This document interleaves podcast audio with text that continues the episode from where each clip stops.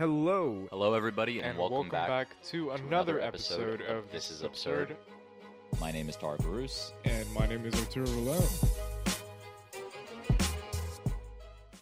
Hey, everybody, and welcome back to another guest episode. This one, though, is very special because usually with guests, either me and Arturo know them a little bit, but with today's guest, Jordan, the first time we're ever doing this. First time where we don't really know the guest that much. I literally met him 10 minutes ago, so this should be a very interesting episode.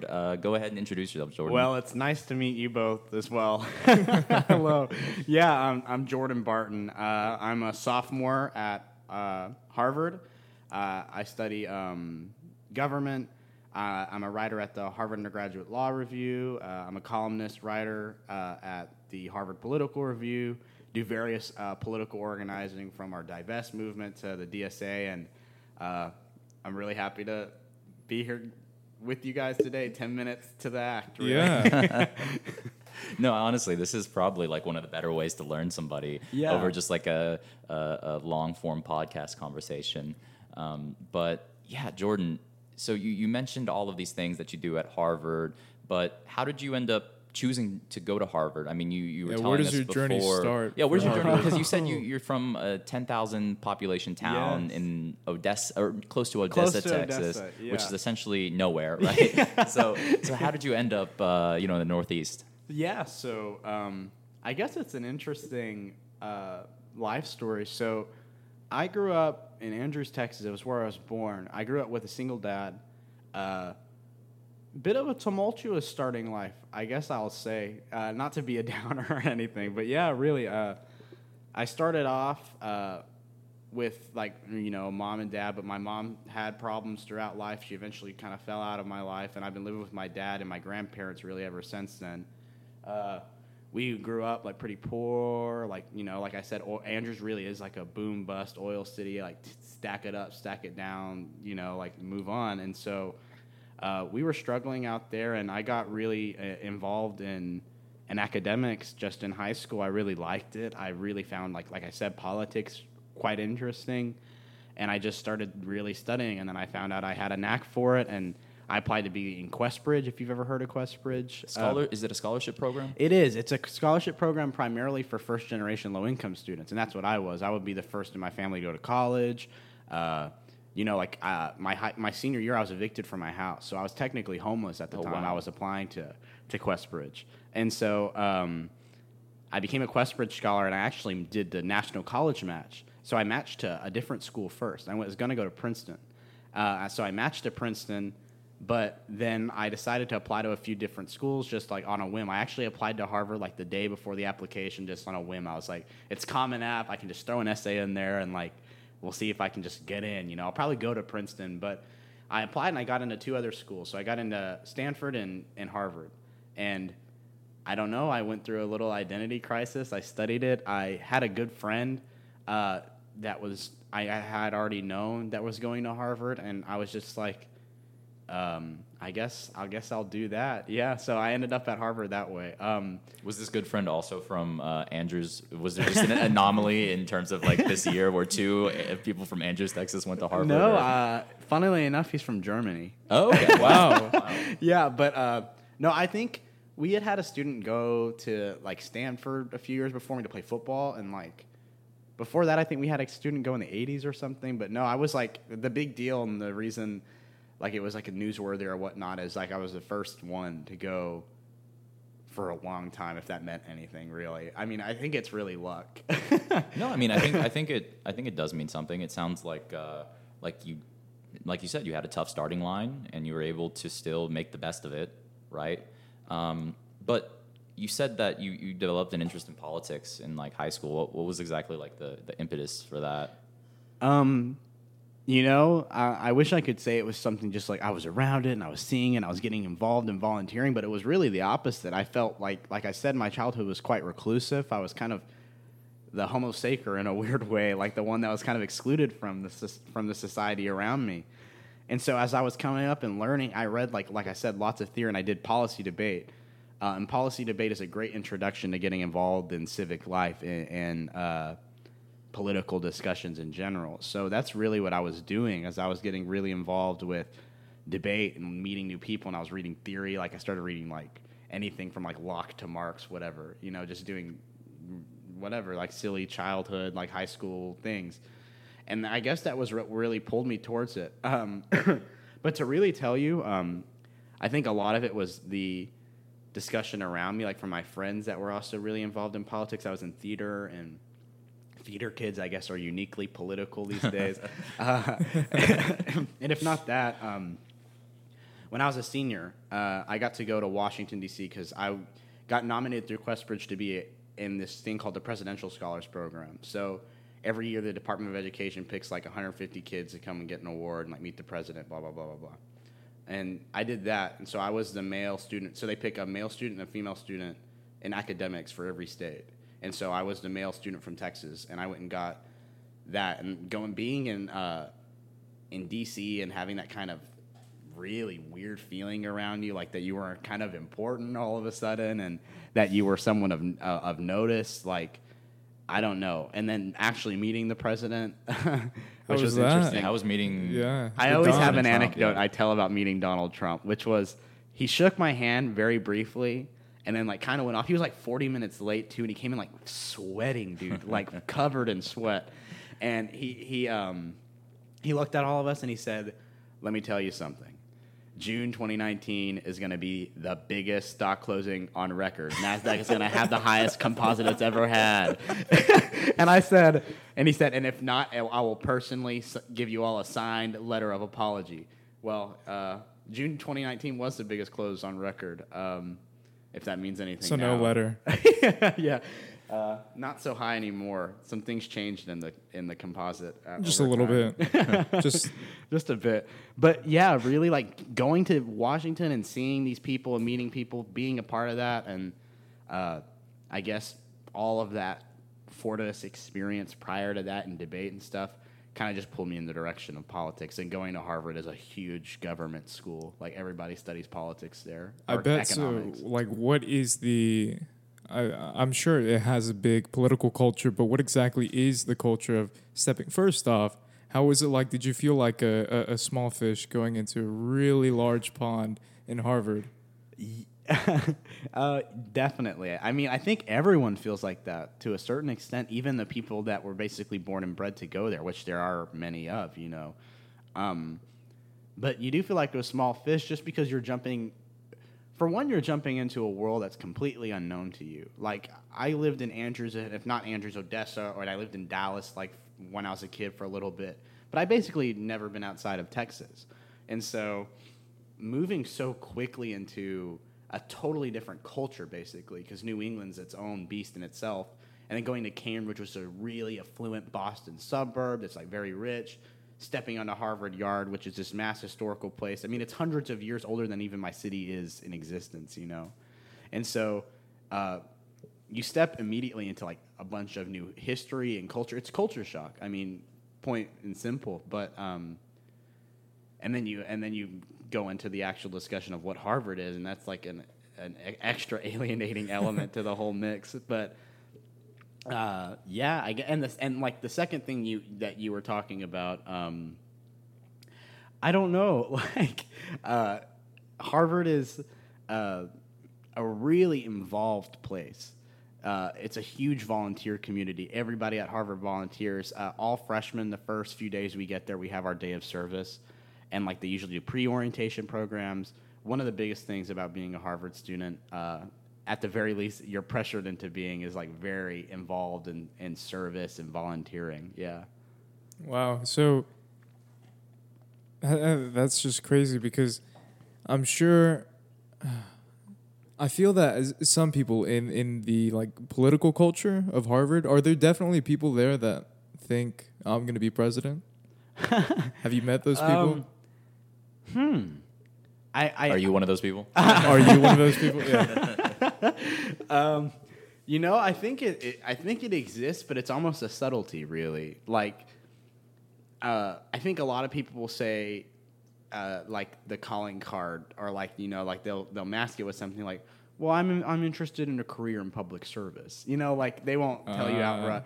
But I think there's kids that probably are. Maybe I haven't met them, but there are certain kids that I would see I won't say any specific names, but I remember, like, there's kids in my class that are like the networking types that are always talking to people that have the political smiles, and I'm like, I'll remember their names. I'll try to remember who these people are, the ones that run for student government and give you the big white political smile. That's the ones. Yeah. That's in like 10, 15 years down the road. Yeah, 15 years from now. If you see that name on like the news, you're like, oh, I remember that. I make sure I follow them on Instagram and Twitter and whatnot. So like, it's like, oh, look, I know them. Maybe I can get a favor in sometime in the future. What about, so do you think that in terms of service and being heavily involved with like volunteering and stuff, is there a part where it comes out of selfishness? Maybe not to you, but for just the scene at Harvard. Oh, yeah. A huge thing about Harvard, because I think Harvard really creates big social spaces around like politics and economics, and then the other one is like finance, econ, people that want to go into business and stuff, especially. And so there is a huge scene of like resume chasing. I think that's especially a real problem at Harvard, as it is probably at really any large like world class research university, even like UT. Like definitely, yeah. Like I've met those people before. There's people that definitely get involved in things specifically because it looks good or it's good for your resume. And a good way of delineating that, I noticed, and this is not always true, because there are some people that are excellent volunteers at like the national level, but really working where it's important is like working in the community, like working at the Cambridge level, and now like I'm trying to work at the Austin level, working at the really direct community level, getting to know the people you're working with. The people that would clout chase were the ones that were applying like for the prestigious national fellowships like all the time. Like those are the people that you could tell have their aspirations, I think, before they have their idea of service before them. Like the service is just a stepping stone, maybe. Yeah, like or like, you know, like the more internships that you pick up in DC, the more that you'll be able to like pull an awesome job in DC, or, you know, in finance, you can get pulled at McKinsey or Goldman Sachs, whatever, right after graduation. That is the goal of many Harvard students. I mean, I'm not mad about it, you know, like chase your bag, do what you got to do. But like when it comes to service, I think it's important, like that you, especially if you're, I think you have to be genuine, you know, and like one thing about being genuine is seeing how involved these potential volunteers are with their communities, like the ones that they are actually bred up and born into. Like even when I went back to Andrews, I was involved in trying to get Andrews organized, which is a unique thing in itself. Like my brother, I have a little brother who's 17, and he's also really interested in politics, had a very similar life story to me, and like he founded a March for Our Lives chapter in Andrews because of last year we had the Odessa shooting. So there was a mass shooting in Odessa. So that inspired a lot of people to action. And like through his organization and like me and Journey, when we went back, we like organized a big like peaceful demonstration for the movement for Black Lives for George Floyd. And like that was like one of the most empowering kind of organizing moments I think I've ever had, like getting to see people you grew up around, your community, you know, engaged in doing things. But I really just say that in the precipice of, you know, like those are the meaningful organizing experiences, the ones with your communities and not even just service, but really anything. Like it's about doing it with the college community or with the local community. But I think lots of people do clout chase for sure. Like they go straight up. They try to jump on corporate, jump on the national organizing scene, which is generally a sign of aspiration first and foremost. In terms of like service that you've done at Harvard, then what has been some organizations or service projects you've done, or maybe your favorite ones? Yeah, so it's not unsurprising that Harvard, being the school it is full of problems. You know, like every like I know UT has its own share of of problems too. So like a lot of the big problems we face revolve around how Harvard uses its money. You know, because Harvard has more money than any school in the world. A very large endowment fund. Large endowment fund, $40 billion. The UT is pretty close behind, but like UT is like the whole UT system. Right, mm-hmm. We got the UTDs, UT El Paso. And I think it's even like merged with A&M if I'm not mistaken. Like it's a state program. Well, Harvard is like a lot of professors say it in a really interesting way. My preceptor for my freshman writing course told me it this way, and he said Harvard really is like a large capital hedge fund with an education wing. And I found that a really interesting way of describing Harvard. I mean, they have so much money, so many assets, like they have to manage them. But in the sense of organizing, I think that's where the most important work that I've tried to do is, like, I'm all about economic and housing justice, and I'm about endowment justice. So one of the big things I got involved in at Harvard was, like, the fossil fuel divestment movement, which was telling us to disclose the Harvard Corporation to disclose its investments in fossil fuels and natural gas, and reinvest into green alternatives, because, like, you know, those kind of investments into Exxon are, like, and in my political opinion, you know, are destroying the planet, exacerbating climate crisis. And so I got really involved there. I was a press representative and action committee representative. We staged an occupation of University Hall. It's like a classic building at Harvard that in the 60s, anti-war Vietnam protesters stormed. And even later before then, there's been multiple historic, like, movements around it. And that was something I got to help organize. I was a press representative for. I got to give a speech there at that occupation. And like, I read a poem, and so that was one of I say that really it's just kind of anecdotal stuff, I guess. I really love organizing with the divest people. They have, like, amazing organizers and great people, but divest has definitely been one of the ones I've been most involved with and really passionate about, especially coming from a place like West Texas, you know, which is an oil field town where I've seen, like, we've seen, like, the results of fracking and, you know, like, a really, like, ravenous fossil fuel industry, like, firsthand. So I guess that's what really pulled me towards acting that way. But outside of that, like I said, I've written for the Harvard Political Review, writing on politics, United States culture. I've written for the Undergraduate Law Review. I wrote an article I published in the fall edition of my freshman year, fall 2019, about the National Security Agency and things that they were doing that are, like, hella illegal, you know?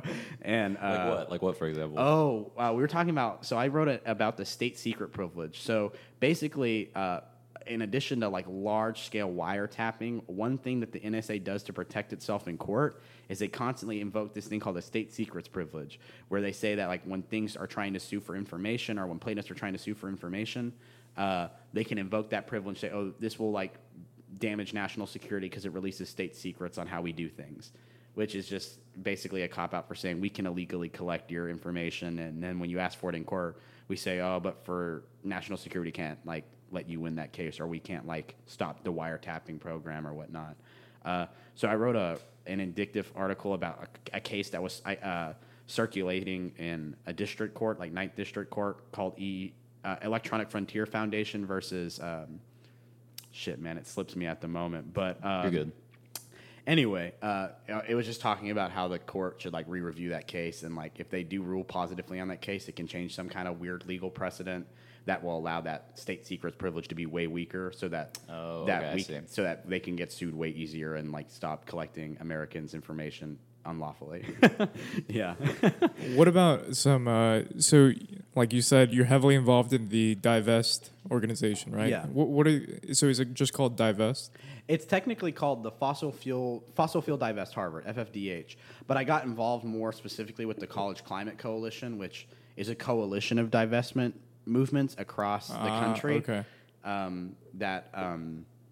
We, like, do coalitional work, and, like, it was the big thing that we were leading up to was an Earth Day rally this year, and it was virtual, but of course it wasn't quite what we had planned the whole time, but no, it was wonderful. So it's a national movement. Yeah, it is a huge national movement. I didn't know. In fact, lots of schools, including, like, the University of Pennsylvania, and then, like, all the way across the sea, and, like, Oxford, Cambridge, and then a litany of schools here in the country have already committed to divesting, to putting their money that they had in fossil fuels into, like, their communities.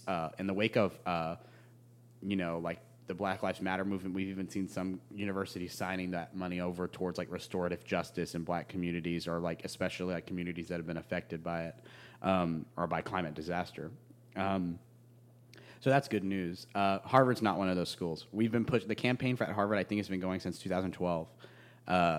And so, you know, 8 years running, but I think we get closer and closer every day, and there's some wonderful organizers. Lots of them are graduating, but, yeah, shout out to them. They're wonderful people.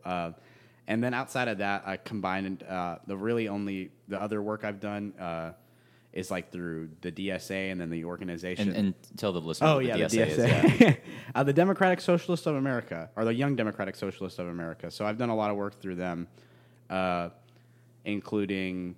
They did a huge endorsement drive for like Bernie Sanders for president that I got really involved in, and then nowadays they're doing more like national chapter founding and working groups and virtually all this jargon meeting that they're trying to get involved in, doing all kinds of like economic organizing around the pandemic especially, and so there's awesome people that work on like three different campaigns at once that are like at Divest and also at DSA, and those are the movements that I've really got involved in and really been passionate about, I think. So managing the endowment fund, like you said, is a problem that people can see at Harvard. Mm-hmm. What are some other problems? Is there anything related to the culture of it or other things that you're involved? So another two big movements, I think, that are at Harvard and that are really important are... the title, like issues around Title IX, so like sexual assault, like, you know, how does Harvard orient this Title IX policy? How are professors held accountable, especially when they're tenured? We've had problems like that. I think UT had a big problem last year. I heard something about that in the spring. Yeah. There was a lot of your protests, both on campus and then students coming into the classroom of the guy who committed the sexual misconduct. We've had similar problems. I think that's a problem, honestly, like at most American universities, which is pretty shameful, but that's a big thing. Another thing that is getting especially bigger is like the Ethnic Studies Coalition. So there's a lot of conjoined movements that are calling for the establishment of an Ethnic Studies department at Harvard, because Harvard... the criticism here being Harvard's curriculum is like entirely whitewashed. It fits into like this perfect like Western colonial narrative, and like we should decolonize the curriculum and like open it up with ethnic studies, which is like that's great. What does that mean? So ethnic studize? Decolonize. Yeah, decolonization of... Like, I understand decolonization in the historical sense, right? Like, France pulling out of Algeria. Yeah, I'm frankly, I'm using their words at like, however they'll use them. Sure. I'm probably not the most qualified to talk about it, but I think generally just meaning, like, trying to, like, take out grammars and, like, things that are associated with Western colonialism, whether it be things like whitewashed, what are perceived to be like whitewashed versions of history, like maybe a great example of that being like how slavery is taught in American schools, or like the contributions that slavery has made even to the development of Harvard, like trying to call attention to that. But coalitional movements that build on that are like the Harvard Alliance Against Campus Cops, which is like an organization that's growing in popularity at Harvard that's calling for like HUPD or Harvard University Police Department to like get off campus and like restore like a community policing model, and then various movements, the Harvard Prison Divestment Coalition, which want Harvard. It's an endowment thing as well, where Harvard invests lots of its money in private prisons and stuff like that, and they want to pull that money out and put it back towards communities, ad nauseum, really. But there's I didn't mean to cut you off. I just before we ran away from it, I just wanted to ask you, how do you feel about something like divesting the Harvard police, like getting them off of campus? So you personally, like, what is your personal opinion on that? My personal opinion is, I think the campus and the community comes together and works the best when we listen to everybody. And so what I generally mean by that is there's a lot of people coming out, especially BioPOC, people of color, especially, that are coming out and saying campus police do not make us feel safer. They make us feel like we are in danger. In light of recent events, the politicization of police has become unavoidable. HUPD have been found at riots, like quelling them. Their badges have been clearly presented on people that are completely, armed with riot police. So it's obviously like, well, one, I believe out front that police shouldn't be militarized. That's something that wasn't happening in the United States even before. Real policing works when they're community members that are part of the community that can go and talk to people and that can build relationships with them, not when they're federal troops that come in with full riot gear and that escalate, as like even Ted Wheeler, mayor of Portland, said, that just come in and escalate things that create problems. So that's my. Do I believe in removing HUPD from the campus entirely? I do think there should be a process or some kind of deliberative dialogue between those groups and HUPD to see where they can have tasks taken away from them and given towards other community organizations, especially mental health professionals, people that can deal with domestic violence or drug issues, way better than police can. But in general, I think you still need to have some kind of police presence around. Yeah, because Harvard Yard gets looted sometimes. Like people, there's so many tourists on Harvard Yard. Like every year, like I think it's like over 2 million people are on the yard. And so, of course, the problem that comes in that is freshmen live on the historic yard. All of the historic buildings are first-year housing. So people, like, take pictures inside their rooms. They break windows. They take stuff. Like, so we had to have – I mean, that happens a lot, too. Like, it was a huge problem almost every year. Beyond that, we also, like, have one or two dorms. Like, they're so old, they, like, catch on fire once a year. So you got to have some kind of, like, response, you know. But is like a militarized police unit the best for that? Probably. In my opinion, no. I think moving towards a form of like a community policing model at Harvard and elsewhere is a good idea. Yeah, I just wanted to, from your perspective as a first-year student, how you felt towards the police, because divesting has been something that's been a conversation not only with campus polices, but also like police departments across big cities too. So it's been a really interesting conversation, especially because in Austin, I don't know if you were in Austin back in the beginning of August, but they defunded, right? Yeah, they defunded. I think what was the budget that they cut? It was $100 million. $150 million or something. $180 million, something like that. So I was just curious to see if that's kind of also been happening in the Northeast, not just like on campus, but outside of campus. Yeah, I think it has. And like a big thing that exists in Cambridge, and that was one of the kind of, and it's kind of interesting to talk about, but kind of one of the parasitic interests of many of the student body. We have like the PBHA, or like the Philip Brooks House Association, which coordinates volunteer efforts across the university. And a lot of people get involved in like homelessness prevention, and they help homelessness on Harvard Yard, but it came under some controversy because it's one of those things that a lot of people will like commit 5-10 hours to and then never do again. Like doing NHS hours or something in high school. Yeah. Like it's obviously a bigger problem that like there's lots of homeless people on Harvard Yard, and the police there have always been a problem. They've Cambridge has been one of the communities that's like installing like anti-homeless like installations on grounds and on benches and stuff to like prevent homeless people from sleeping on them and stuff. So it creates this kind of paradox where you're not trying to solve homelessness, you're not expanding your capital or volunteer efforts towards homelessness, yet you're criminalizing homelessness. And so that's been a huge problem at Harvard, and that's one that I think is critical to the DSA's mission, and also critical to some excellent organizers there that are like working with Cambridge City Council now to work on like affordable housing projects and stuff. I appreciate those efforts, but it's as part of like the broader conversation on like defunding police departments. I mean, I'm staunchly a defender of the alternative narrative of the alternative narrative how to say that thing, which is we're not just taking money away from police departments, right? What we're doing is reinvesting money from police departments that's used to militarize them. Militarized police don't do good for our communities. They don't support us. So what we're doing differently is we're taking that money and we're putting it into education and extraneous like social services, but we're also putting that money into things that are important for policing. So like expanding it to like include mental health officials that can respond, domestic like domestic therapists that can respond, whatnot, like that people that are going to be able to do their mission better. And I think those things are great. I mean, the biggest thing for me, though, is just being absolutely transparent about that. Like, I was trying to understand what exactly the money, where the money was going and where the money was coming from with this recent budget cut for the Austin, or APD, and, like, it was a large amount of money being cut from 911 services. And I was like, what does that mean exactly, right? They just said, like, this amount of money's going away from this, and this amount of money's going from traffic services. And And like, I don't exactly know what that means in terms of like, what does that mean for the actual services? How is this going to decrease perhaps the efficiency or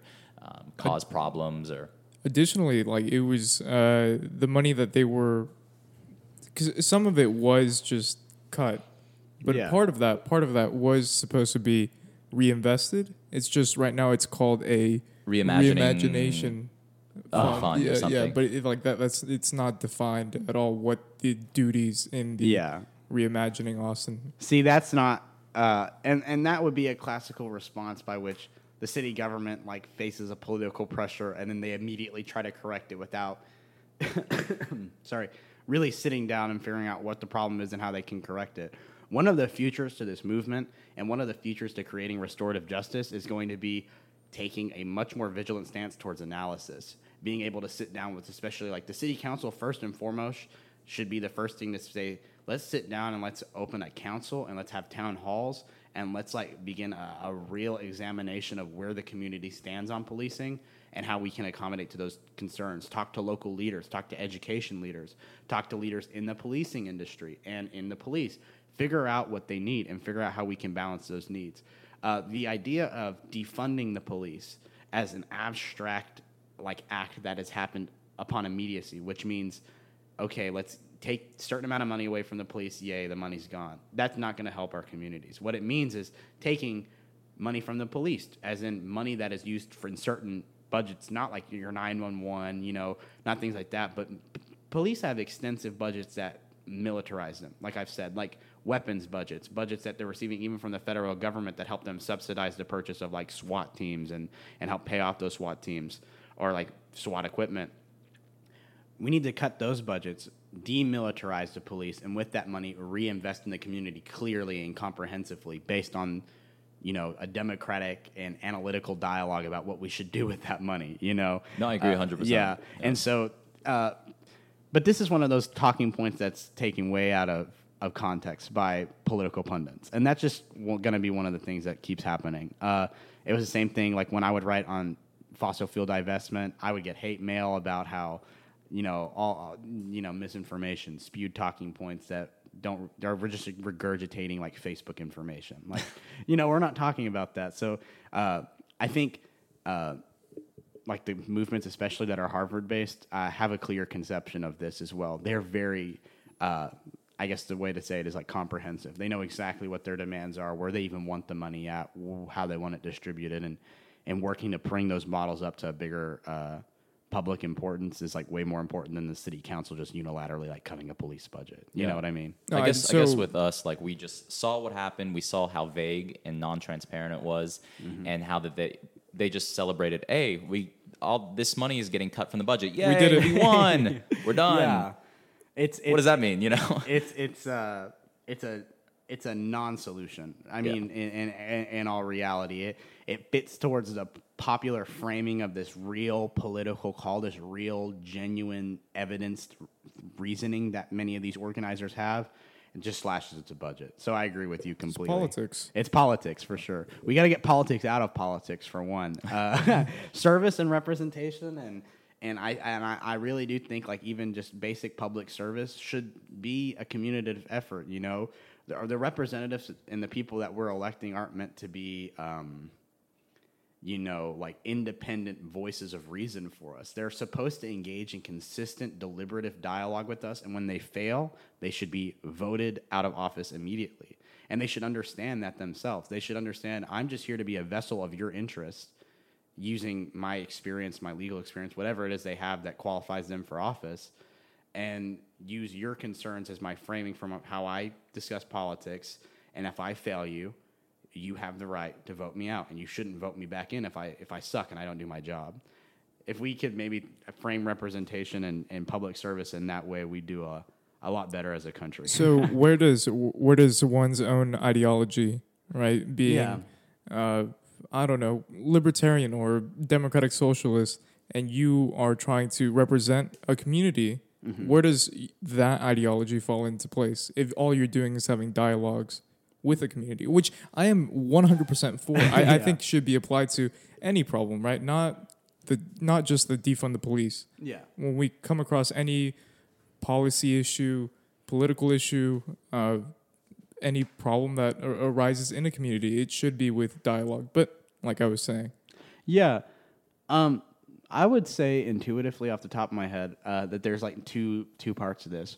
One is that ideological framing of policy is generally toxic. Like if you come out here and say, and maybe sometimes in a really polarized America it works, but it really doesn't work in other countries, even where there's a lot stronger political parties. A lot of people market towards the direct interest of the community at hand. And of course it's framed through ideological lens, but the first part is you win the mandate of the people when you win the election. If you win a plurality of the votes and you're like, well, here's my ideological positions on these points, it's like, well, that's how I'm going to govern. You know, like I'm going to go into office and I'm going to, well, the people obviously like these ideas enough for me to win this legitimate election, so that's what I'm going to govern based on. But it shouldn't, I think framing it ideologically ultimately causes problems. Saying I'm a conservative Republican and I want conservative Republican policy, or I'm a socialist, I want socialist policies. It just turns people off. Like just say what it is your policy is. Say what you're going to do. And especially if you're running and working at the community level, they understand the community issues. Say, well, here's our solution to community issue X, and it'll work better.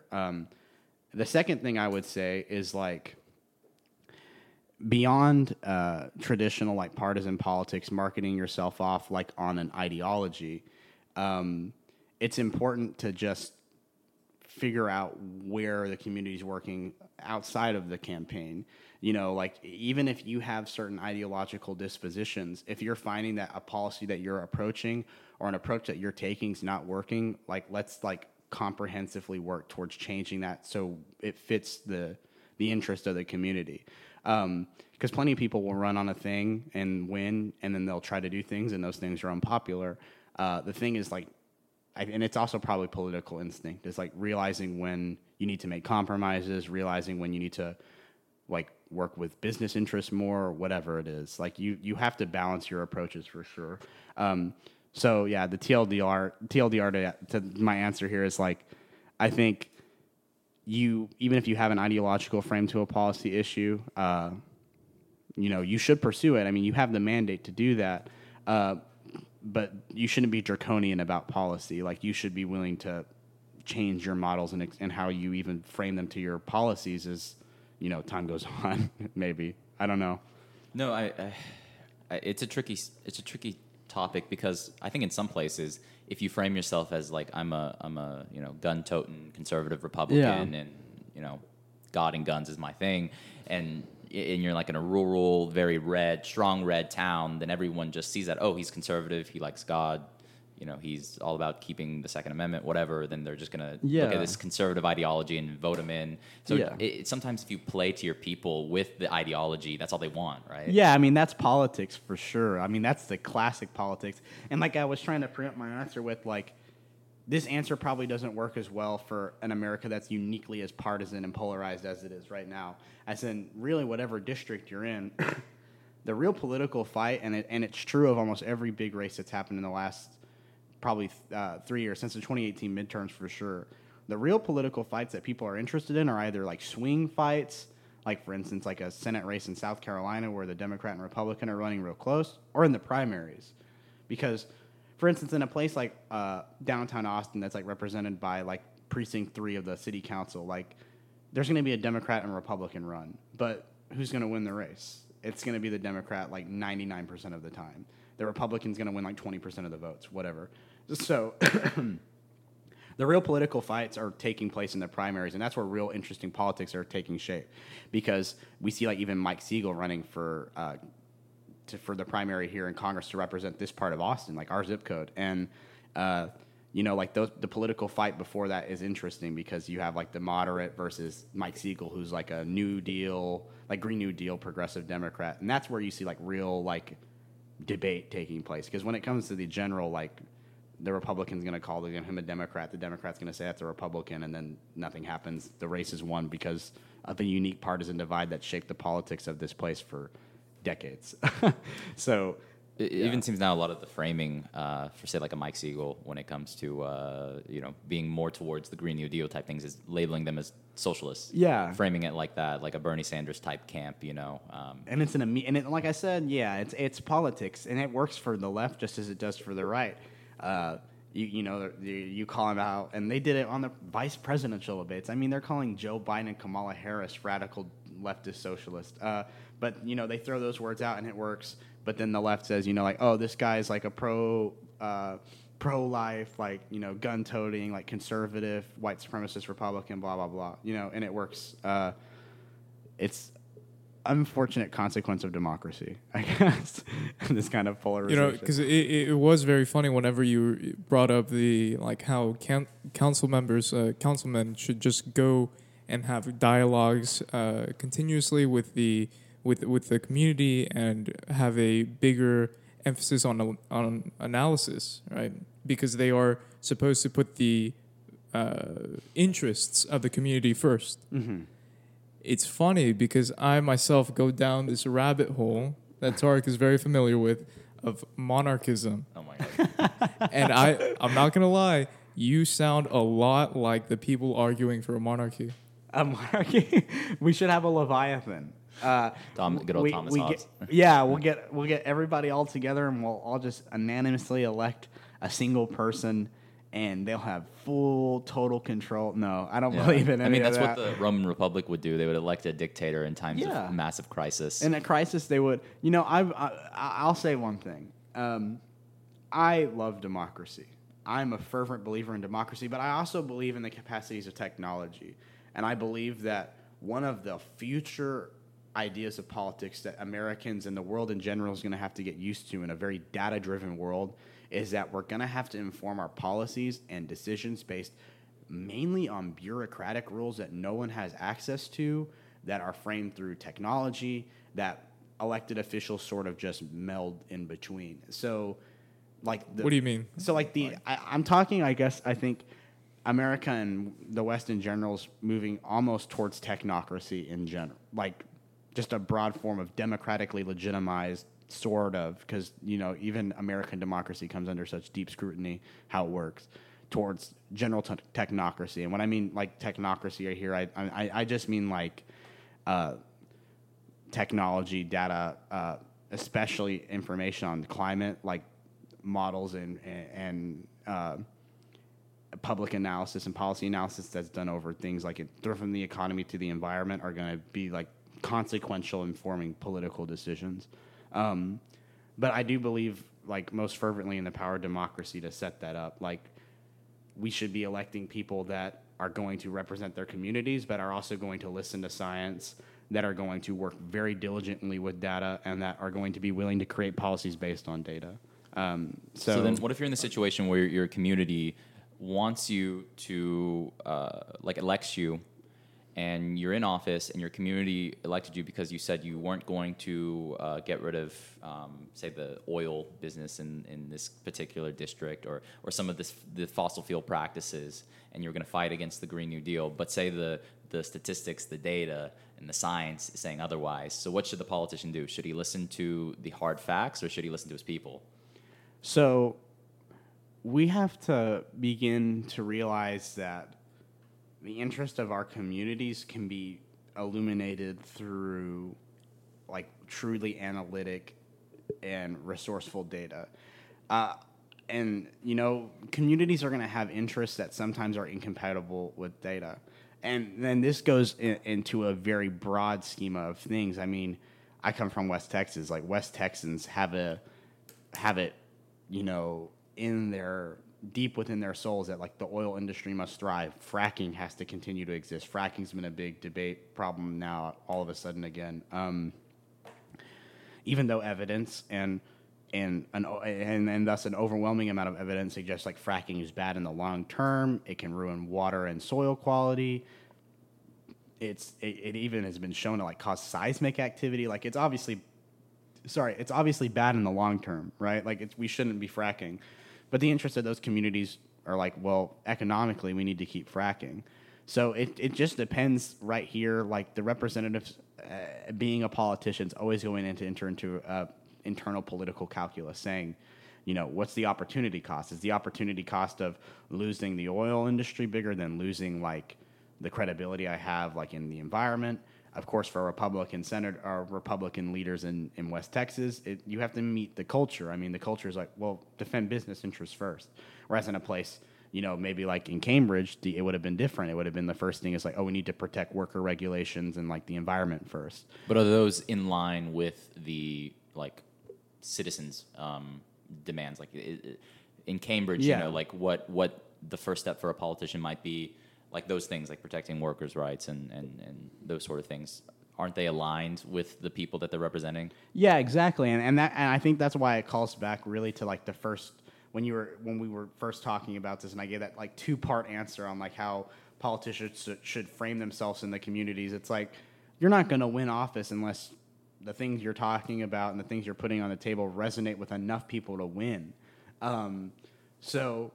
It depends where you're. I mean, you're basing. It depends where you're basing. You know, your political activity from, and you know, data is in itself one thing that we have to realize is subjective.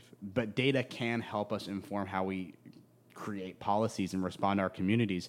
Even like articles I've written at the Harvard Political Review. I wrote one called "A Revolutionary Perspective on Our Crisis," Part 1. There's a Part 2 coming out, and inside of that, there's a visualization of.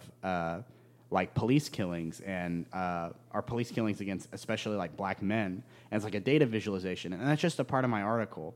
But like there's the Austin people at the HPR's data team put that together for me. They use publicly accessible data to like help inform my journalistic message and help produce evidence.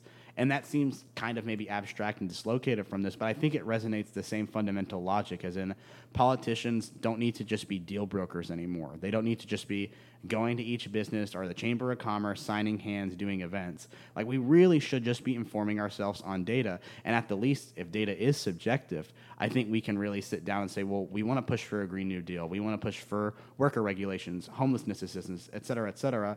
Let's sit down and come up with like a comprehensive approach, or at least a comprehensive policy suggestion to market to people based on data. Data is an excellent way to not just justify policy, but also enact policy, as I guess the point. My thing is, I feel that data is, what's the phrase, a double-ended sword? Oh, sure, yeah. Double-sided blade or whatever. Yeah, you know what I'm trying to say. Yeah, whatever. Yeah, not the smartest guy. Yeah. Because have you seen the movie Brexit? I have on HBO. No? I haven't. It is stunning, and I recommend all our listeners to view it. But it's about data. It really is. Sure. It's not. I'm sure you've heard of like Cambridge Analytica, mm-hmm. right? That like Facebook's used. It's not Cambridge Analytica, but they use a different company called Aggregate IQ, I think, from Canada, and they use data to find potential voters that have never gone out to vote before. And that's why they managed to have have Brexit pass, right? So with that, I think politicians can continue just being those deal brokers? Yeah, right. Shaking hands because you know through data, through whatever they do on social media, you know what they think. So you just tell them the right thing, and they're going to vote for you. Yeah. I definitely can see the concern for that, and I think it's a valid concern that's been raised against like lots of recent theoretical musings around left-wing populism. Like a lot of people think like left-wing populism is like the inherent response to like right-wing populism, meaning here like you know like just acclimate to the community's interest, like promise big economic structural changes, and you'll probably win. And of course, that can be informed by overwhelming swaths of data. One of the most easy things to market in this country right now that I don't think enough people realize that they can market, especially on the left, is economic inequality in the light of the pandemic and even before then. I mean, it's just an overwhelming swath of data that, like, even when contextualized, just to most Americans sounds absurd. Like saying the top 1% of people own more than the bottom 50%, like times like 50 or whatever, like just, and that's not a real statistic, right? But it fits the sort of framing, like this is just an absurd thing, and this is the reason you should vote for X. And I think that that's kind of in light of your concern, and it's interesting to bring it to the Brexit point, because, you know, Brexit passed by such a slim margin anyway. But like, they found unregistered voters through publicly accessible data, and then that's how they market it off. A lot of call centers and political consultants use the same thing. They use publicly available data. Republican consulting firms do, to like go door knocking, and Republicans, and that was one thing that people were real concerned about in the light of Trump's reelection campaign, is Republicans are way more willing to walk up to doors and knock on them and talk to people than Democrats are, you know, COVID related and all. But I think it's true that, and I'd like to rehash the idea that I really do think that data is subjective. I think that data can be interpreted in a variety of ways that in the end can support different political positions. But I do think in organizing real community-based local politics, that using data that's from the community, and I think especially putting an importance on publicly accessible data, data that's available for everyone, that's produced freely, that's not gatekept. For instance, there's some great work being done by even Harvard and MIT students that I'll plug, like at the Open Internet Initiative, or at the open collaboration movement in general, where like they're trying to like expand like publicly accessible internet hotspots for students, and like make universal course logs, like all that kind of stuff. I think that has a uniquely democratizing effect. Like, I think that innately is using data for a good purpose. Like, it's controlled by the public. The public has its own norms and regulations for how it uses that data.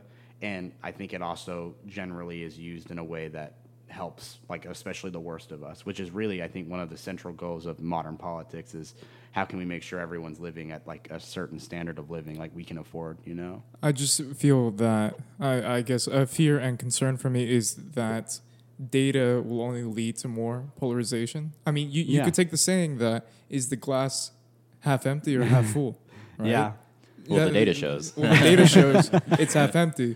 X candidate says it's half full. Right. And it's always back to politics. I think I can definitely agree with you there, in the sense that, at least in the sense of how campaigns market themselves, it's always salesmanship. You know, it's always going to be politics. It's always going to be, and you always run positive and negative ads, right? You always run ads that are, and like say like they're run by data. You might have a positive ad that's influenced by data that's convincing to people, but at the same time you can use the same data negatively. We see that especially with like climate change, might be even a central one, as in the data seems inescapable that like there's something happening, it's anthropogenically sourced, blah, blah, blah. But like even right-wing people, or like Mike Pence at the president or vice presidential debate, can look at that and say like, oh, but like look at our data that suggests like how many jobs your plan's going to destroy, et cetera, et cetera. So data becomes, you know, if it holds this universal validity, perhaps it can be commodified by either side to like perhaps do some bad. Maybe that's the point I see from you, and I think that's valid. I think politics will always market themselves like that, though. But I think, like I said, like that community source, like collective control over data, whether it's like especially on things like relating to economic, environmental, or even like policing concerns, like I was talking about. Well, like for instance, if the Austin City Council was able to sit down with like a chart, and or probably more sophisticated than a chart, like a large collection of data that indicates how the police are responding to the community, placed like on surveys, collective response, like subjective responses, they're able to like inform better policy decisions, I guess, is more precisely my point with the framing here, if that makes sense. I think in that situation, for sure, like councilmen collecting data through like a multimodal collection of data to assess policy. But at the same time, like I always think of like the health industry, like if one group of people published a study about how eggs are bad for you, and then some company that owns and, you know, sells eggs, right, distributes chicken eggs, they publish their own study that shows that eggs are actually good for you. So it can like, or I mean, it could be another like research firm that publishes another study saying that eggs are good for you. And that's especially like a real concern, especially when I think like we live in a time of like very ambiguous cultural authority to sources and data, which is something that would have to be corrected over the long term, and like probably we don't have the answer for right now, which is that, you know, anybody can create and publish data. Anybody can. In fact, lots of people do, like the Western Journal does, for instance. Does that mean that these are credible investigative journalism that are reporting objective facts? Obviously not. In fact, most of the time they're spewing direct misinformation that fuels a political agenda that then gets shared, you know, en masse across Facebook or whatnot and helps inform, like, bad politics.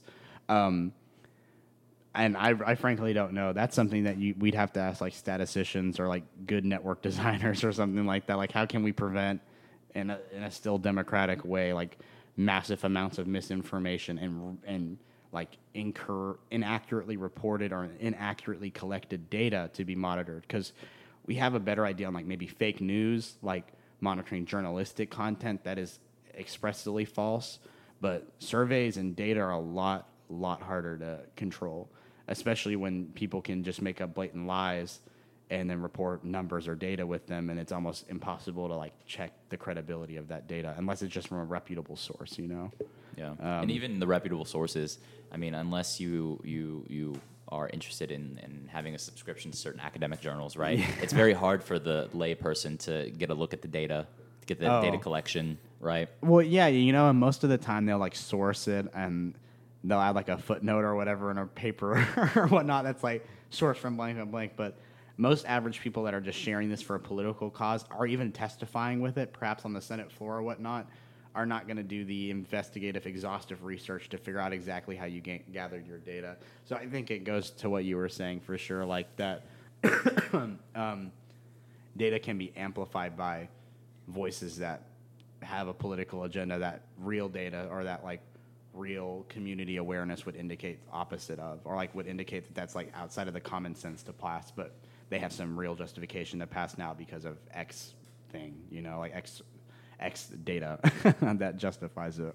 Does any of this intersect with your internship with MJ Hager? Yeah. So, interning at MJ's campaign on the Senate for Senate, you know, she working with Impress. As I have, because like I said, like I'm a press coordinator and a press intern, is interesting because a lot of what I do is the kind of bareback, like simple work that then goes to, like, the comms team and then that gets shipped out and that they market. So a lot of the time what we're really doing is just, like, putting word to paper, like literally writing down the press release. And then in an hour and a half, we see a revised version with hyperlinks, blah, blah, blah, gets sent out to, like, tons of different press contacts. But I do think it's interesting, and I've learned a lot about the process by which that happens. You know, there's a unique form of political messaging, for one, that takes place, which is, you know, that they're trying to carry the conversation in a very particular way using the words that they're using. Like, that's something we learn immediately. Like, talking points is a huge thing. Using certain vocabulary, using certain key phrases that are meant to, like, carry on the political brand, you know? But then the other thing when it comes to communications, like you're saying, that mass, like, variability of the information that comes out is honestly, like, one of the most ambiguous things to me. I have a hard time understanding, honestly, how the advertising almost works. Like, a lot of the huge things that networks and political companies do nowadays is call bank, right? Like, they constantly call bank. And I've call banked for so many campaigns, and I still to this day struggle to understand what it does, because, like, 1 out of the 50 calls you get is with a potential voter that, like, already has an opinion, and then that hangs up on you or whatever, and the rest are disconnected calls. Or so I think there has to be, like, a question of, like, maybe changing the techniques of our marketing in, like, a social media era or whatnot. But working for MJ has been cool because we're the basic, like, idea creators on the press side, I guess, or at least idea communicators. Like, we just get the information that is sort of given to us and, you know, put it all together and then sell it off as, you know, advertising. Really, it's interesting though. How did you even get the internship? Because, you know, you're from Odessa area.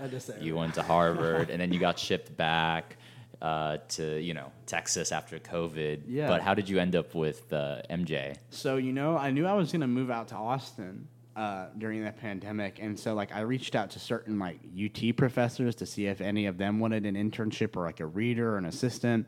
Never even got an email back. So, but then I just was like looking for political internships or service-related internships in Austin. I just wanted to do something like while I was here to like contribute to service or whatnot. And I like Journey like knew of like internship bulletins, or like my girlfriend, Journey, shout out, Journey, knew about that and like let me know on like the Texas Politics Project, which like is a bulletin for political internships. And really, I just saw an ad for MJ's, asked for like a writing sample, whatnot. I completed an application, did like 3 or 4 interviews, and then got in. I've been working on it since like beginning of August. And okay. Just did the debate. As the election draws nearer, you do more things. But, you know, it'll be an interesting race to see shape out in such a assuredly solid red state as Texas is.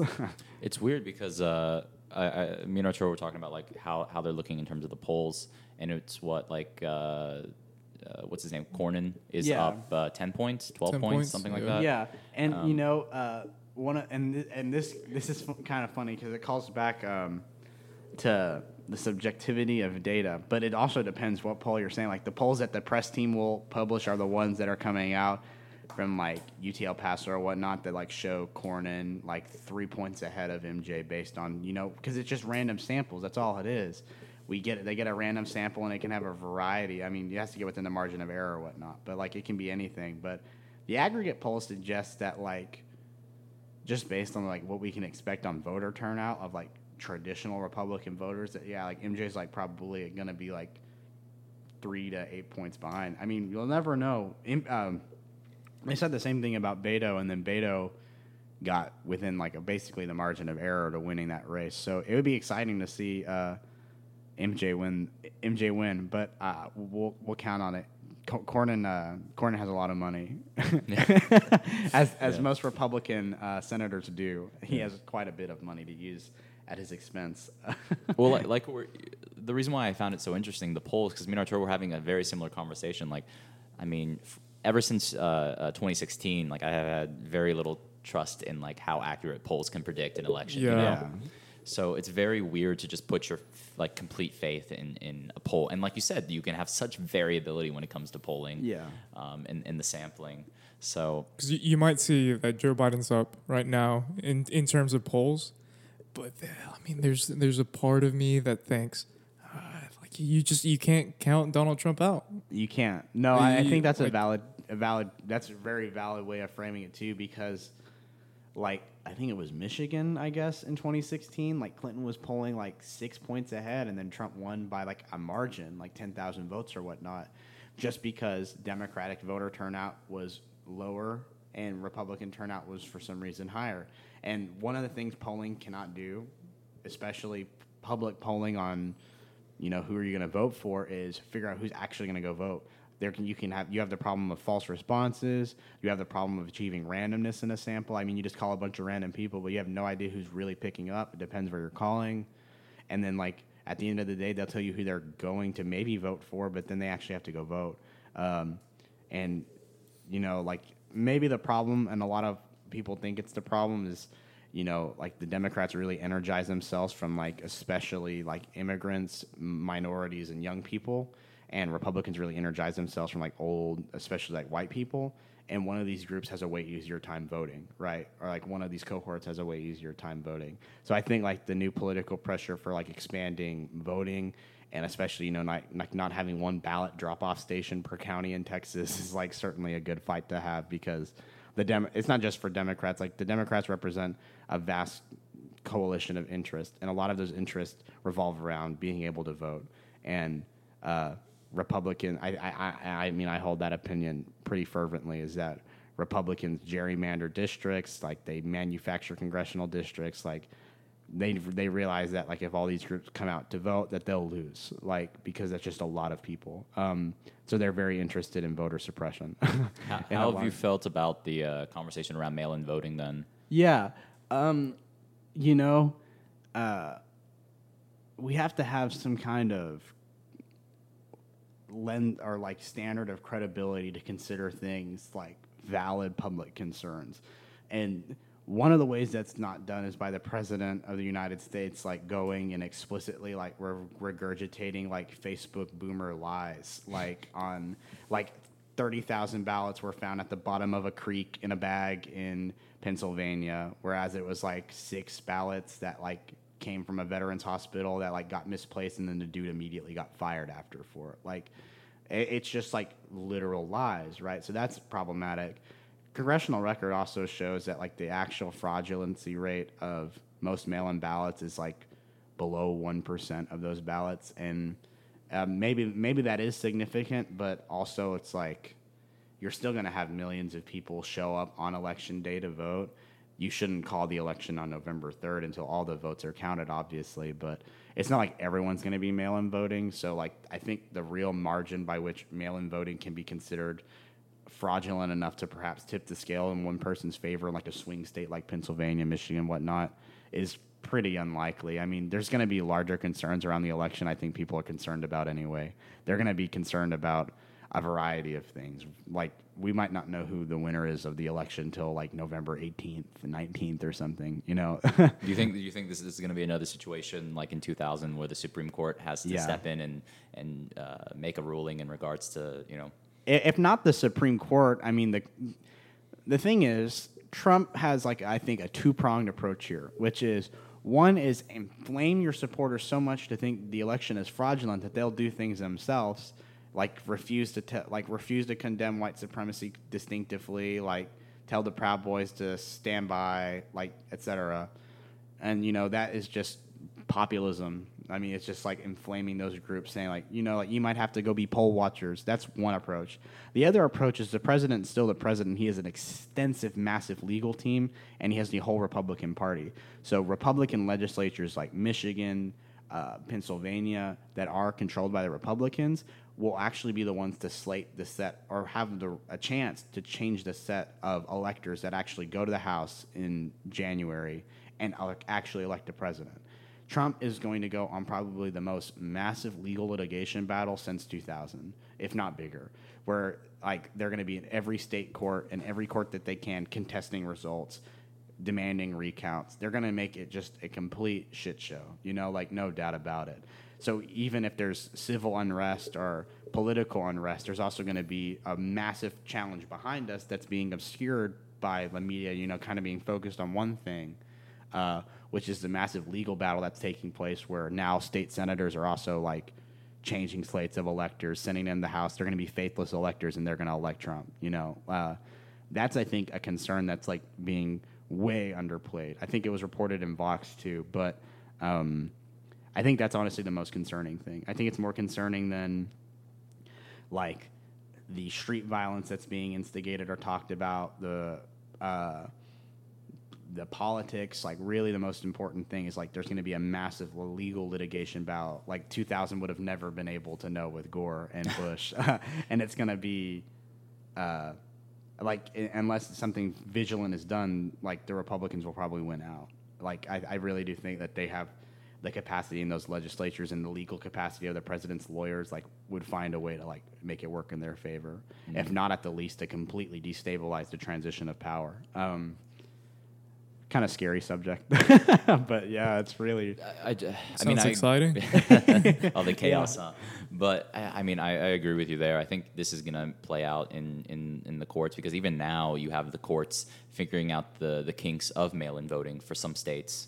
I forgot what recently there was a couple states that had their the state's respective Supreme Court ruling on various issues regarding that state's mail-in ballot, when you have to turn in the ballot, etc. Yeah, I don't know. And I think it's a good point. Like, all the street fighting and stuff like that is, like, a good distraction for the stuff that's actually going to make the difference that's going on behind the scenes.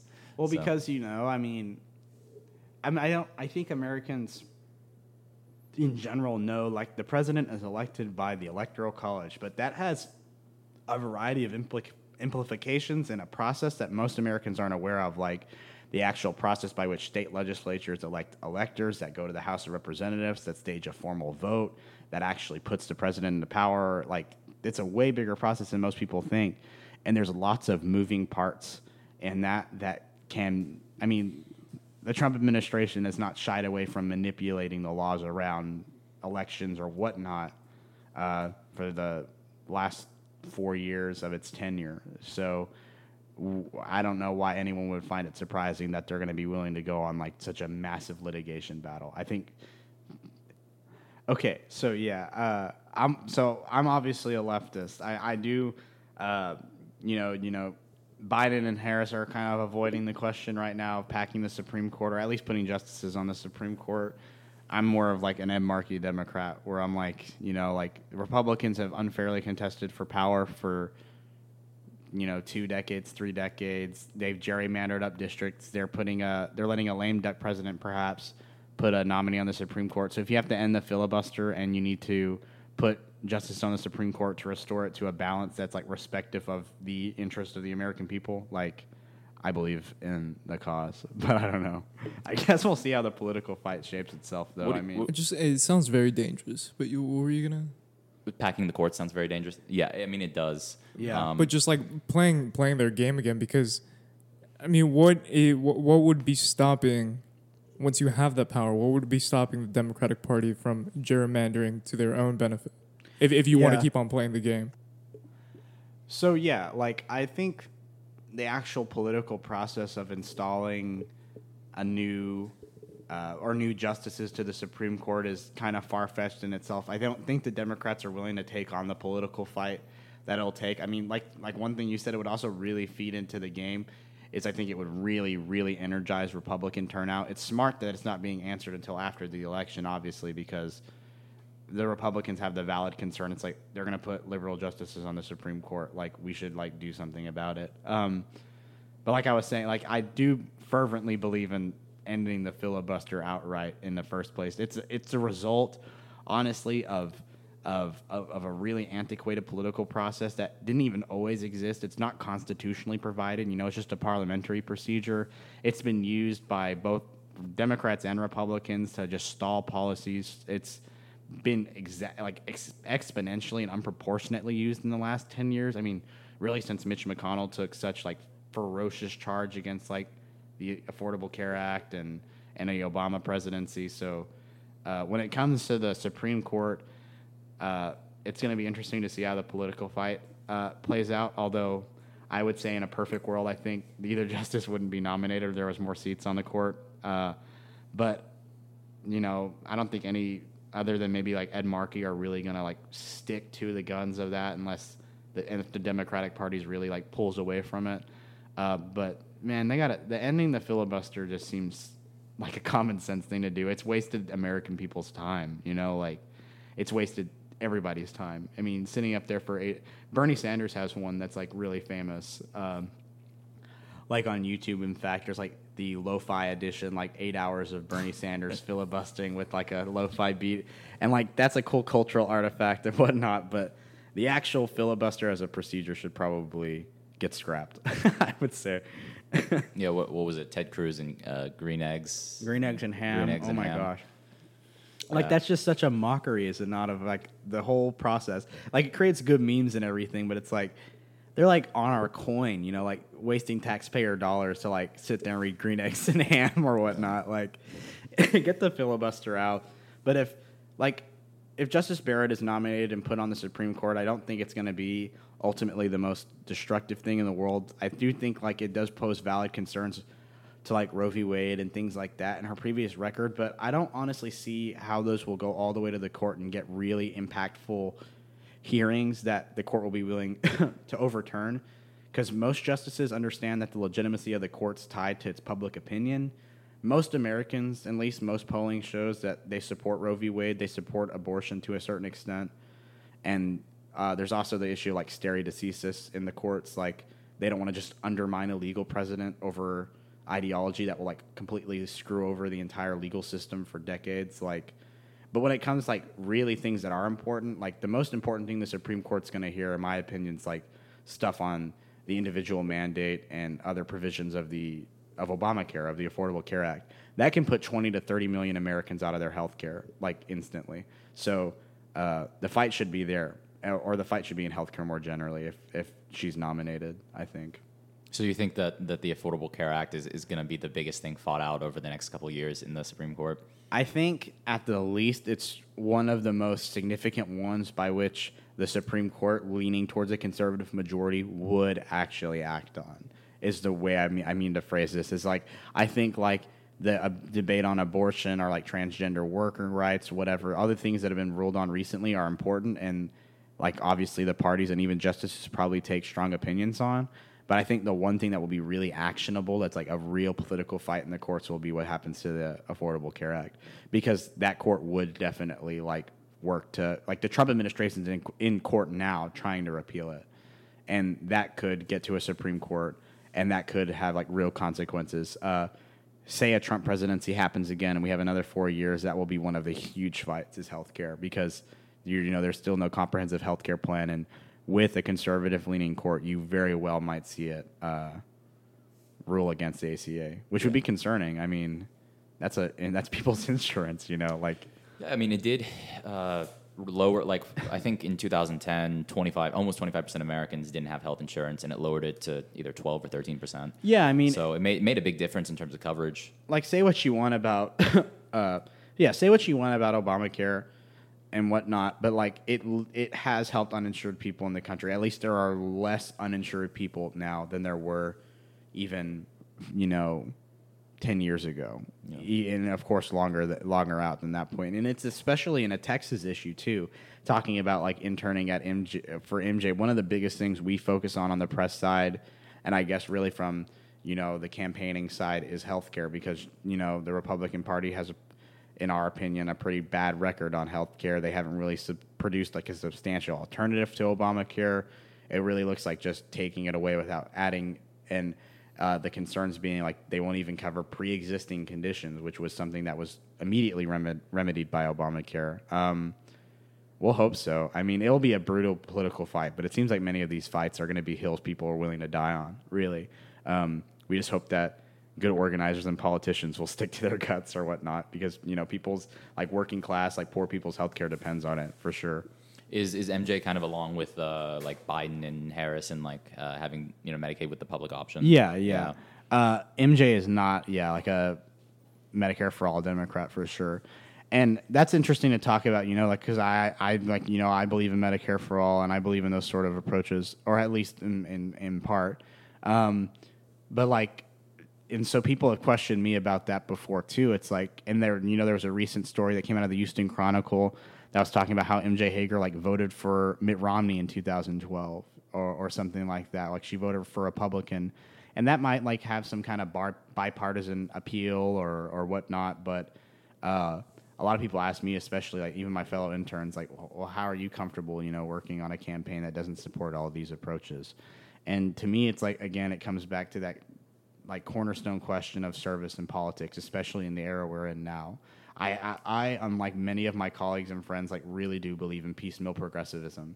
I believe that like we should take what we can. We should fight internally. We should fight electorally to like win these advances, fight legally to win these advances. Like grassroots, one-to-one organizing, super important. But like when it comes to like, you know, working for MJ Hager, I think about it just as much about putting like keeping Texans healthcare as much as I think about it like getting John Cornyn out of office. You know, like we have to and the left more generally, I think, needs to think more politically. That's reason probably why the left has lost so many critical fights in the United States, is the right and Republicans are willing to make coalitions with people. They're willing to make compromise. They're willing to play politics, like more specifically. They're more willing to do incremental things. And that might be problematic, and it might not suit the interest of everyone you're trying to serve, you know, but I do believe like I'll work for a Democrat that doesn't agree with all my beliefs if it means like working against a broader enemy that we see as like the GOP or whatever, you know.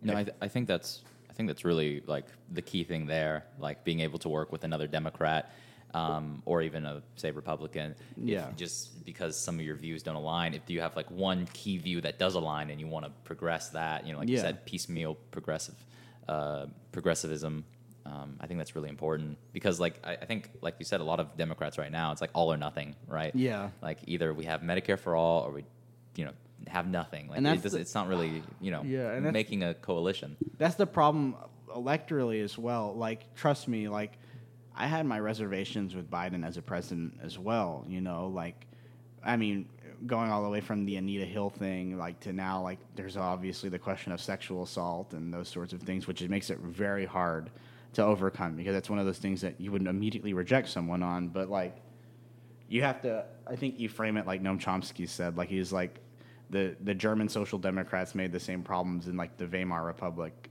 like, they let fascism almost rise to power because of, like, ideological Puritan politics, where they were refusing to make coalitions, where they were refusing to literally, like, fight fascism. I just hope the same mistakes aren't made in the United States. You know, like, we have to be willing to work politically, like, to do the things. Like, we're in we're in dire straits, in my opinion. You know, like, we have to be willing to do things we wouldn't normally otherwise do. And if a Biden presidency does prevail, you know, that gives us way more opportunity as progressives to put pressure on that administration. Like, it will give us caucuses. If the Democrats control all levels of government, well, that's the time that you would really see, like, leftist and progressive movements getting started. It's like, well, you guys have the podium, like, pass these policies, do these things. So I don't know, maybe that long-sightedness, keeping all of those political priorities straight, is, I think, super important, but is missed out by a lot of leftists, especially leftists that are refusing to vote or are voting, especially in, like, swing states or Texas, like, voting for third parties. Like, it's just not the time for me to do that. Maybe another election. So people who are voting for third party candidates, you think that's maybe not a.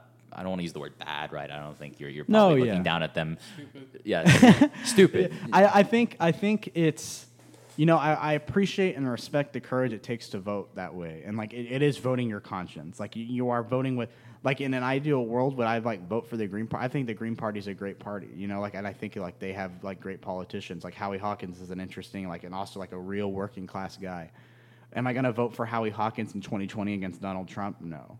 Because the fight that's being made clear here that a lot of people forget to think about, I think, is the fight for the presidency is the same fight, and is, in fact, synonymous to the fight for the federal judiciary, is synonymous to the fight of how we staff federal bureaucracies, is synonymous to the fight that we're going to take on education, healthcare, the housing and urban development program, which has been completely devastated.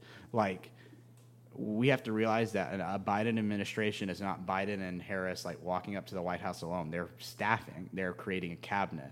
Those people will be people that, I think, of course, like, if we're thinking about how we orient the self-interest of democratic politics, like, they're obviously going to do much better for us than, like, us voting for third-party candidates, losing an election, and then getting 4 more years of Trump, like, you know, working more, like, even if Democrats were to win, you know, in 2024, that's going to be 4 more years of a mess to clean up. That, who knows how much really can be cleaned up at that point if the judiciary is so fundamentally transformed. No, bureaucrats and judges outlast administrations. They're very important. They're super important, and they outlast administrations by decades. You know, and that's a super important political fight. And that's what I mean to say about that weird anecdote about the Weimar Germany or whatever. It's like fighting that is like a legal thing. It's a political thing. Like you can be Puritan and ideological as much as you want, but then you're going to lose ground. And so when the time does come for when a leftist or a coalition government for your interest comes into play, you're not going to be able to get anything you wanted done in the first place, you know. So, yeah, I'll be voting for Joe Biden. Even if it bothers me a little bit to bother for Joe Biden. And, of course, like, I don't agree with all of Biden's policies. It's like looking at, you know, 2 completely opposite political trajectories and saying, like, you know, I'll sit on the sidelines for this one. Like, it doesn't fly by me personally. No, that's a very fair point. I mean, I can understand both sides, right? I can understand why someone doesn't want to look at it as like, well, I mean, I don't really support either candidate, but I'm going to support this candidate because, like, it's just what's best for the country. And I don't know. I can understand both sides of the argument, but it's tricky. It's tricky because I don't like to look at, like, voting for the president as, like, a betting race, right? Yeah. So how would you feel about the Electoral College being proportionally? Based proportionally. Oh, like a PR system for the Electoral College? Okay. Yeah, I think going back to piecemeal progressivism, something must be done to the Electoral College. If it would be more politically expedient to set it up as a proportional system, or at least where you completely at the federal level get rid of faithless electors, that which there's districts, for instance, and each elector represents the district, whoever won the plurality of the vote. I mean, that's much better than having faithless electors that can be modified by a state legislature. I'm really on the opposite side of the of this. I do think the Electoral College is going to stay around in some way, but I do think it will end up being a kind of procedural thing. A lot of Americans already think of it, even prior to 2016, as sort of a procedural thing. The president's really elected by the people, but then the Electoral College is a ceremonious way of doing it. Stamp. Yeah, but it's obviously not the case, right? The popular vote can go. The popular vote can go one way, and the Electoral College, the electors, can go another way. Especially if you have faithless electors, which are electors that can cast a ballot for anyone, and some of them are these kind of people that voted for Colin Powell in 2012 or whatever, completely absurd stuff that is not representing up to the mandate of the vote that was given. What I mean by that is piecemeal progressive in me is whether it's a PR system you establish or you abolish it, whatever's politically expedient to modify that thing and to get rid of those outstanding problems, I'm for. Yeah. It's a bad system. It's an undemocratic system too. No, I agree, because it's weird looking at times in history where the popular vote and the Electoral College have been just not the same whatsoever, right? And even when looking at some of the landslide elections like Reagan or FDR, mm-hmm. All of the electoral votes are, say, going to Reagan, but the popular vote's actually kind of close. Yeah, And same thing with FDR. I think it was 1932. Landslide, right? But the popular vote was 48. It makes it look a lot different. It makes it kind of weird to look at. It's maybe actually, if we didn't have the Electoral College, it'd be pretty close. We wouldn't be calling it a landslide. So, but also then you just have some more voices heard if it was proportional, because there are going to be Republicans in California that are not going to have their vote for president, right? And there are going to be Democrats here in Texas that aren't going to have their votes counted, essentially. Yeah, it does come across that way. I mean, because generally the way the slate works, even if there's faithless electors or whatever that will cast for the opposite party that wins the state, that's red state, blue state. All the electors are slated for the one that wins the plurality of the votes, even if the plurality of the votes, for instance, is 10,000 votes.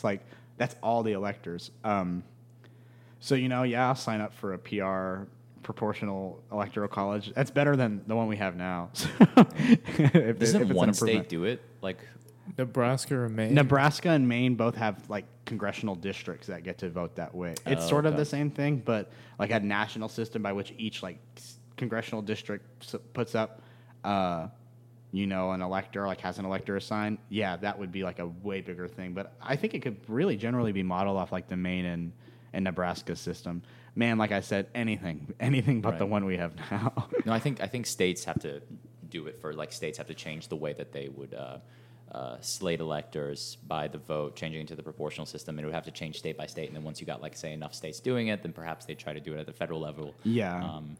I think that's how I would foresee it actually happening, playing out. Yeah, or constitutional amendments was the other one that was a big one. Have enough state conventions happen and then do it, but. Man, making amendments in this country is super hard, too. You have to get quite a few people on board. Usually have to be an overwhelming thing. But some of those pushes, reforming the Electoral College, I think could garner potentially, in maybe a different political environment, general enough bipartisan support to, get across, at least Congress or something, become law, I think it's not going to become bipartisan or lean to bipartisanship. Until you see, because for instance, if it was proportional voting for the Electoral College, Donald Trump wouldn't be the president of the United States. Yeah, he'd lost, yeah. Right? But so whenever you see a format where I would have still been president, even with the system, with the change system, then you'll start to see some progression in terms of changing the Electoral College. Yeah, I can agree with you. But if like the current system is helping you out, why change it? That's a good Republican approach in general. I mean, if you got like state districts that just keep electing Republican legislatures, you're gonna probably want to like make sure that they keep electing Republican legislatures, you know. Yeah.